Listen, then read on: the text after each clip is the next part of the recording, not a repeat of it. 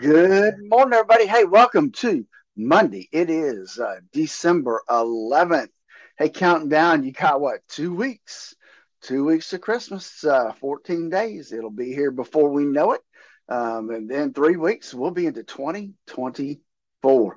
Hard to believe it. Hey, last week, or at least on Friday, we ended up with an up day. We'll talk about that and more when Dave joins us here in just a few seconds. Before we do, though, let's not forget that there are so many things in this world that you and I, we just don't have any control over. However, you can control the amount of risk you have in your portfolio, but you need to know what that risk is, and you need to know what that risk should be based on your current circumstances. Give us a call, 863-382-0037, to schedule your core retirement analysis. Hey, with that, we got Dave coming up next. 5.7 Light FM, it's Lyle Richie there. It's 8:41 here now, 19 before 9. Time check in on your money and see what's going on up on Wall Street this morning. Ended up last week pretty doggone good on the equities market. See whether or not we can keep it going this morning with the details and the inside information. It's Phillip Statler from Statler Financial Services on the phone. Phillip, good morning. Good to have you back this morning. Hey, good morning. Doing well today. It is... You know, I was mentioning to my Facebook folks this morning that, man, it's 14 days, 2 weeks, and it's Christmas. Oh, boy, you have to remind me of that. I suppose I should start my Christmas shopping soon, shouldn't I? Yeah, I'm there with you, man.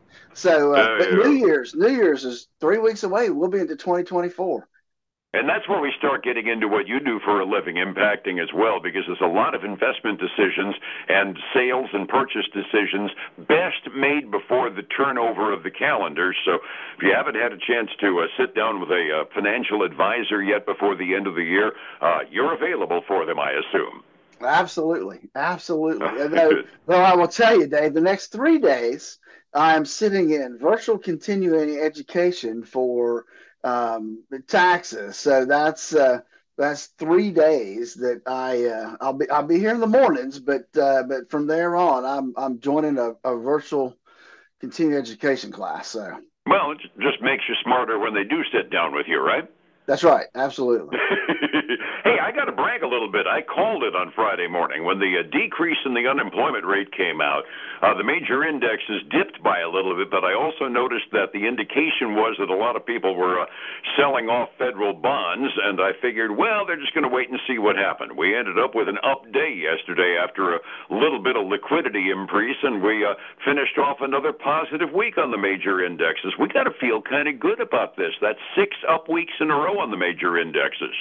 We did, and I was kind of looking at that to see what it did actually look like last week, and we had anywhere from, you know, the Dow up 1/4 point to the Nasdaq 100 up a little over 1.5% last week. So yeah, it was pretty good week last week. Yeah, we'll take that happily. To quantify it, the Dow ended up on Friday up 130 points. S&P was up by about 19. NASDAQ was up 64 on Friday, which, like I said, capped 6 straight weeks of gains. It was kind of interesting. The unemployment rate decreased down to 3.7, and immediately all the indexes just turned downward for a little while. But what was interesting is I was watching the bonds, and they were indicating that people were selling federal bonds in a hurry as well, and I kind of guessed that had to do with a little bit of quick liquidity as people watched to see where the buying opportunities were. And sure as Shinola, as soon as things opened up about 9:30, we kind of shot up for a little bit as a bunch of people changed their positions and bought a lot. So every once in a while, one of the talking heads gets it right, and I have my bragging rights for Friday. I guess I can be wrong now for a couple of weeks, right? That's right. There you go, Dave. Hey, it was nice to end up the week in green territory. Absolutely. Now, speaking of not green territory, I read a piece over the weekend, whole bunch of people that I was making fun of this before we went on the air. I mean, Bitcoin is risky enough, so let's start buying derivatives on Bitcoins. A bunch of people were buying Bitcoin options, and they were taking long positions on them. Boy, what a turn over the weekend, right? Yeah, we're seeing nothing but red ink across the crypto market, from Bitcoin to Ethereum to Bitcoin Cash. I mean, they're all negative, anywhere from Bitcoin's down 4.2 right now, Ethereum's down almost 5.5, Bitcoin Cash, I don't know what the difference is, but it's down almost 7.5% this morning. So, yeah, it's a lot of red ink this morning.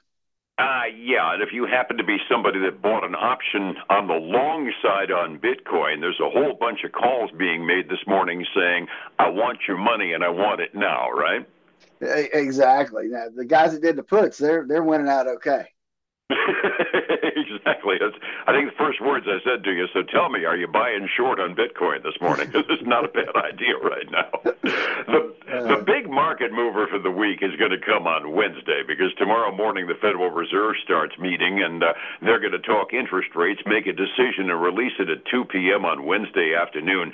This kind of surprises me. One of my tip sheets is saying that it's virtually a 100% chance now that we are not going to see an interest rate increase, and they're starting to bet that even January might be hold steady. I'm kind of seeing rose-colored glasses here. I'll buy December, but if we last to January with another hold steady month, that will actually surprise me.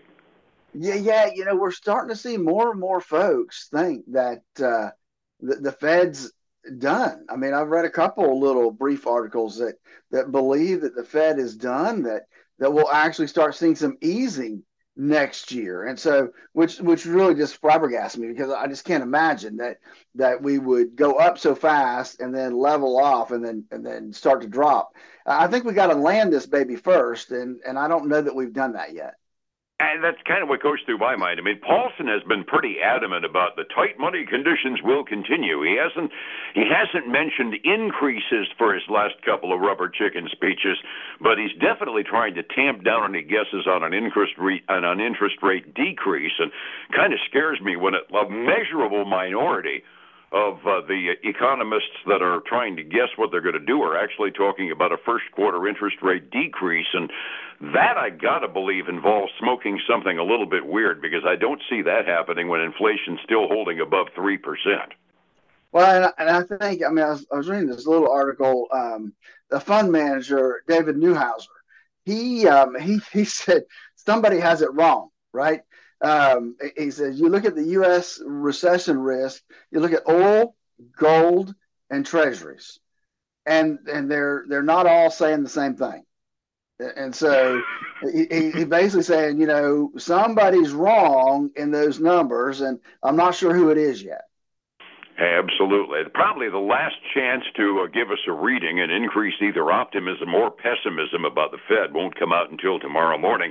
And then we're going to end up getting the CPI figure for the month. They already know it, I assume, but we'll know it tomorrow morning about 8:30 with a consumer price index number. Other than that, we're into kind of that week of doldrums each month where there really isn't a lot of government data that comes out, is there? Well, no, I mean, I think next week, you know, you said CPI, but on Wednesday we have the producer price index as well comes out. Mm-hmm. And then interest rates, of course, we'll get that Wednesday afternoon. And then import prices. And I got to tell you, Thursday might be a little bit bigger. U.S. retail sales number comes out. Oh. Yeah, and this time of the year, that is important. We'll get the first week or so of the Christmas shopping season out of them then. Yeah, and so I think that Thursday might be an interesting day. It'll be interesting, because the reading that I'm getting anyway off of it was that, yes, we were up, but we weren't up in our dreams. All we did was we had a modest increase in the first week of Christmas shopping sales, and it was much better online than it was in brick and mortar, which might just relate into one of the tidbit items that you came up with. Somebody actually wants to buy Macy's, I gather. Yeah, I thought that was kind of interesting, that there's really two private equity firms that want to come together and buy Macy's for $5.8 billion. That's $21 a share. That's a pretty hefty number. That's got it's got Macy's up 15%, 16% this morning. Wow. Maybe they've got something going on with Macy's that we didn't see, but the brick-and-mortar retail numbers that I'm seeing so far this shopping season don't exactly make brick-and-mortar retail a hot commodity to buy right now, does it? No, it really hasn't. I will tell you, Nordstrom's and Kohl's are getting a nice boost along with that because of that offer. Tends to indicate that there's some hope in the numbers that we might see on Thursday. I'll cross my fingers for that, because Well, I may be as much of an internet buyer as anybody. I want to see the brick-and-mortar ones survive. Other company news to start the week out that you've noticed, because I've been just absolutely, my news ticker is just absolutely dead this morning. Yeah, there's not much. I mean, you're getting some upgrade. Nike got upgraded by Citibank because of some optimism that they're going to be able to protect their earnings per share despite their choppy macroeconomic environment that they're in. They were trading at 1.6, and they're still up 1.6% right now. So that's really the only one that I saw that the Best Buy got a little bit of an upgrade. From, let's see, who upgraded them? I can't see who upgraded them, but somebody upgraded them, and they're up 2% this morning. All righty. Well, resetting the table for the morning, it was generally an up day on Friday for us. It was an up week, as a matter of fact, 6 in a row.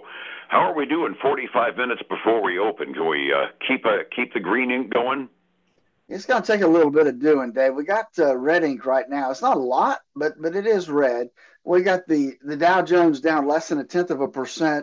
S&P 500 is down 0.8%, and the NASDAQ 100 is down about 0.15 down. So it's everything's definitely pushing down this morning, even on the other side. Silver's down 0.33%. Over the last couple of days, it's dropped below 24. It's down to $23.18 an ounce right now. Gold's down almost 0.5% as well, and it's trying to drop below 2,000. It's at $2,006 right now an ounce.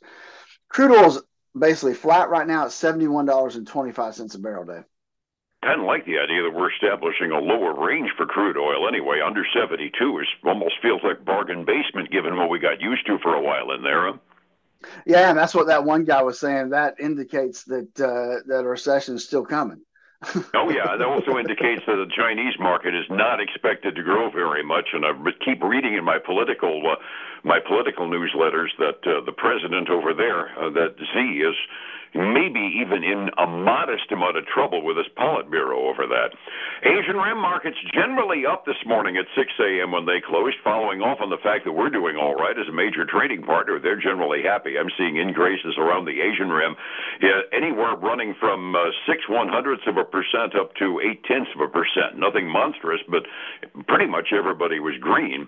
Over on the European side of the fence, kind of a mixed bag. The overall index in Europe is only about 0.25% up, but it's kind of a mixed bag. Runs from 0.13% up over in Switzerland down to 0.21% down in the United Kingdom. They're all over creation this morning.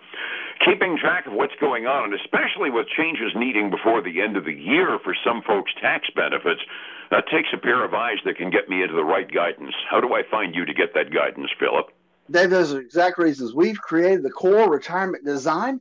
Give us a call at 863-382-0037 to schedule your Core Retirement Analysis. And then join us this weekend for the Statler Financial Radio Show, 6 a.m. and noon on Saturday, 10 a.m. Sunday morning on Highlands News Talk 730, 95.3 FM. And back here again tomorrow morning. Phillip, thank you so much. You have a good day, all right? All right, you too. Thank you, my friend. It's 105.7 Light FM and Statler Financial Services, Phillip Statler. Hey, folks, again, I want to thank you for joining us today. Hope your week's off to a great start. Join us again tomorrow, same time, same place. Until then, have a great day. Bye now.